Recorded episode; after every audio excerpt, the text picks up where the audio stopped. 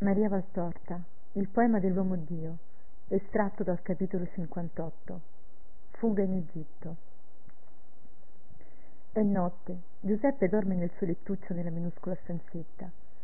Un placido sonno di chi si riposa da molto lavoro compiuto, con un estesso lerzia.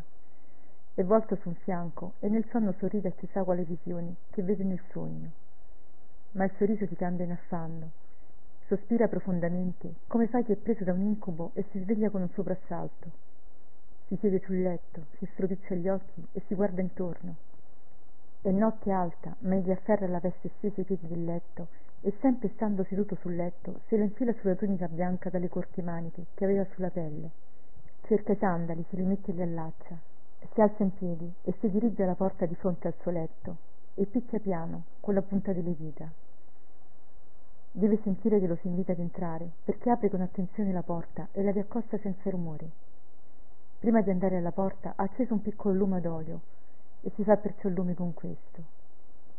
Entra, è in una camera di poco più vasta della sua e nella quale vi è un basso lettino presso una cuna.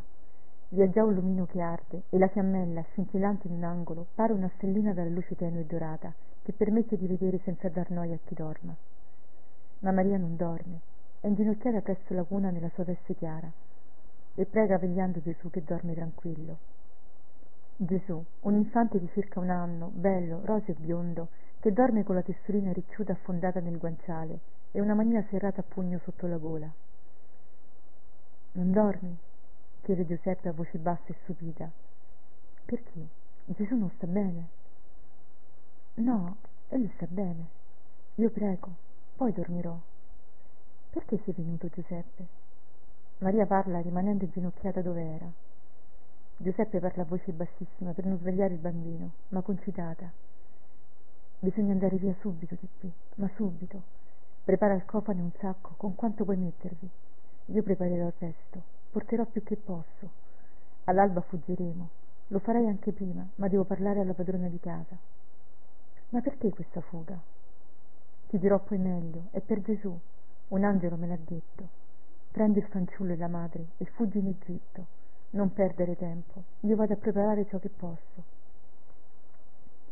Non c'è bisogno di dire a Maria di non perdere tempo. Appena ha sentito parlare di angelo, di Gesù e di fuga, ha compreso che vi è un pericolo per la sua creatura ed è balzata in piedi, più bianca in viso di una cera, tenendosi una mano sul cuore angosciata. E ha subito cominciato a muoversi lesta leggera e a sistemare gli indumenti nel cofano e in un ampio sacco è certo angosciata, ma non perde la testa e fa le cose sollecitamente, ma con ordine. Ogni tanto, passando presso la cuna, guarda il bambino che dorme ignaro. Hai bisogno di aiuto? chiede di tanto in tanto Giuseppe, mettendo il capo dentro la porta rimasta socchiusa. No, grazie, risponde sempre Maria. Solamente quando il sacco è pieno e deve essere pesante, chiama Giuseppe. Prendo anche le coperte di lana? chiede Maria più che poi prendi, il resto lo perderemo, ma più che poi prendilo, ci farà comodo, perché dobbiamo stare via molto, Maria. Giuseppe è molto addolorato nel dire questo, e Maria si può pensare com'è. Piega sospirando le coltri sue di Giuseppe, e questi li lega con una fune. Anche se prendo tre asinelli, non posso gravarli troppo. Dobbiamo fare lunga e disagevole via, parte fra le montagne e parte nel deserto. Copri bene Gesù, le notti saranno fredde, tanto nelle montagne che nel deserto. Ho preso i doni dei maggi perché si faranno comodo laggiù. Quanto ho, lo spendo tutto per comprare gli asinelli. Non possiamo rimandarli indietro e devo acquistarli. Io vado, tu finisci di preparare tutto. Ed esce. Maria raccoglie ancora qualche oggetto. Poi, dopo aver osservato Gesù, esce e torna con delle piccole vesti che impaiono ancora umide le piega le avvolge in un telo e le unisce alle altre cose. Non c'è più nulla. Si volge intorno e vede in un angolo un giocattolo di Gesù, una pecorina intagliata nel legno. La prende con un singhiozzo e la bacia. Il legno porta le tracce dei dentini di Gesù e le orecchie della pecorina sono tutte morsicchiate. Maria carezza quell'oggetto senza valore, di un povero legno chiaro, ma di tanto valore per lei, perché le dice l'aspetto di Giuseppe per Gesù e gli parla del suo bambino. Ora non c'è proprio più nulla, solo Gesù nella sua cunella. Maria pensa che sia bene preparare anche il bambino, va alla cuna e la scuote un poco per svegliare il piccino ma egli ha solo un breve mugolio e si volta continuando a dormire. Maria lo carezza piano sui ricciolini. Gesù apre la bocchina ad uno sbadiglio. Maria si curva e lo bacia sulla goda gesù finisce di destarsi apre gli occhi vede la mamma e sorride. Sì amore della tua mamma sì il latte prima dell'ora solita ma tu sei sempre pronto a succhiare la tua mamma agnellino mio santo Gesù ride scherza, agitando i piedini e le braccine fuori dalle coperte. Punta i piedini contro lo stomaco della mamma, si curva d'arco e appoggia anche il capino biondo sul seno di lei. E poi si butta indietro e ride con le manine afferrate ai cordoncini che stringono al collo la veste di Maria. Nella sua camicina di lino egli appare bellissimo, grassottello, roseo come un fiore. Maria si curva e stando così attraverso la cuna come una protezione, piange e sorride insieme, mentre il bambino cinguetta quelle parole che non son parole e nelle quali è netta ripetuta la parola mamma. La guarda, stupito di vederla piangere, stende una manina verso le righe lucide del pianto e se la bagna nella carezza. Maria lo bacia fra i capelli e se lo prende in collo, si siede e lo veste. Ecco la vestina di lana infilata ed ecco messi i sandaletti minuscoli gli dà il latte e Gesù succhia avido il buon latte della sua mamma. Poi si addormenta. Maria si alza piano piano e lo depone sulla trapunta del suo letto.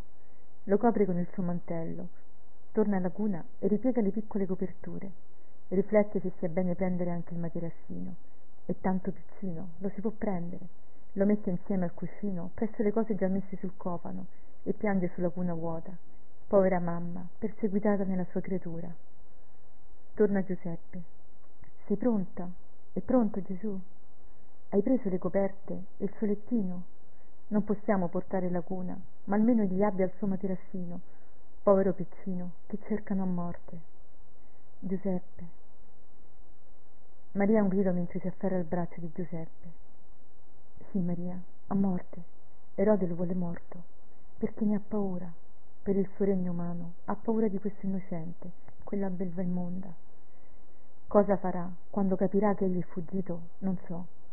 Ma noi saremo lontani ormai. Non credo che si vendicherà cercandolo sino in Galilea. Già sarebbe troppo difficile per lui scoprire che noi siamo Galilei e tantomeno di Nazareth e chi siamo di preciso. A meno che Satana non lo aiuti per ringraziarlo d'essergli servo fedele. Ma se ciò avvenisse, Dio ci aiuterà lo stesso. Non piangere, Maria. Vederti piangere mi è un dolore ben più forte di quello di dover andare in esilio.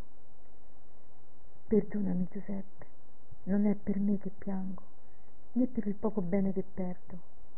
Piango per te. Hai già dovuto sacrificarti tanto. Ed ora torni a non avere più clienti né casa. Quanto ti costo, Giuseppe?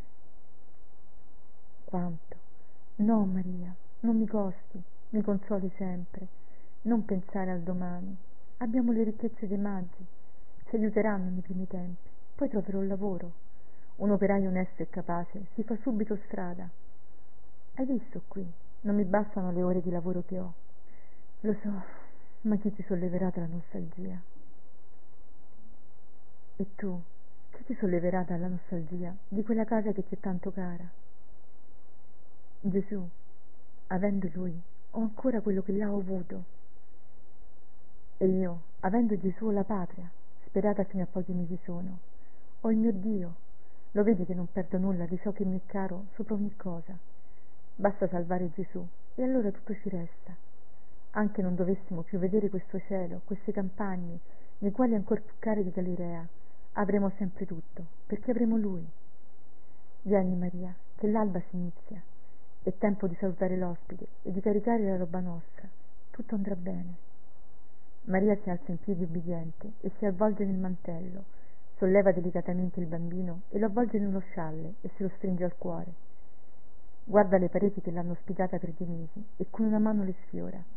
Beata casa che ha meritato di essere amata e benedetta da Maria. Esce, la padrona di casa, in lacrime, la bacia e la saluta e sollevando il lembo dello scialle bacia sulla fronte il bambino che dorme tranquillo. Vi è un primo chiarore d'alba, Giuseppe si dà da fare ad assicurare per bene il cofano e gli involti sull'asinello. ancora saluti e lacrime poi maria monta sul suo ciuchino mentre la padrona tiene gesù in collo e lo bacia ancora poi lo rende a maria monta anche giuseppe che ha legato il suo asino allasino carico dei bagagli per esser libero di tenere a cavezza lasinello di maria. La fuga ha inizio mentre betlemme dorme queta e inconscia di quanto lattende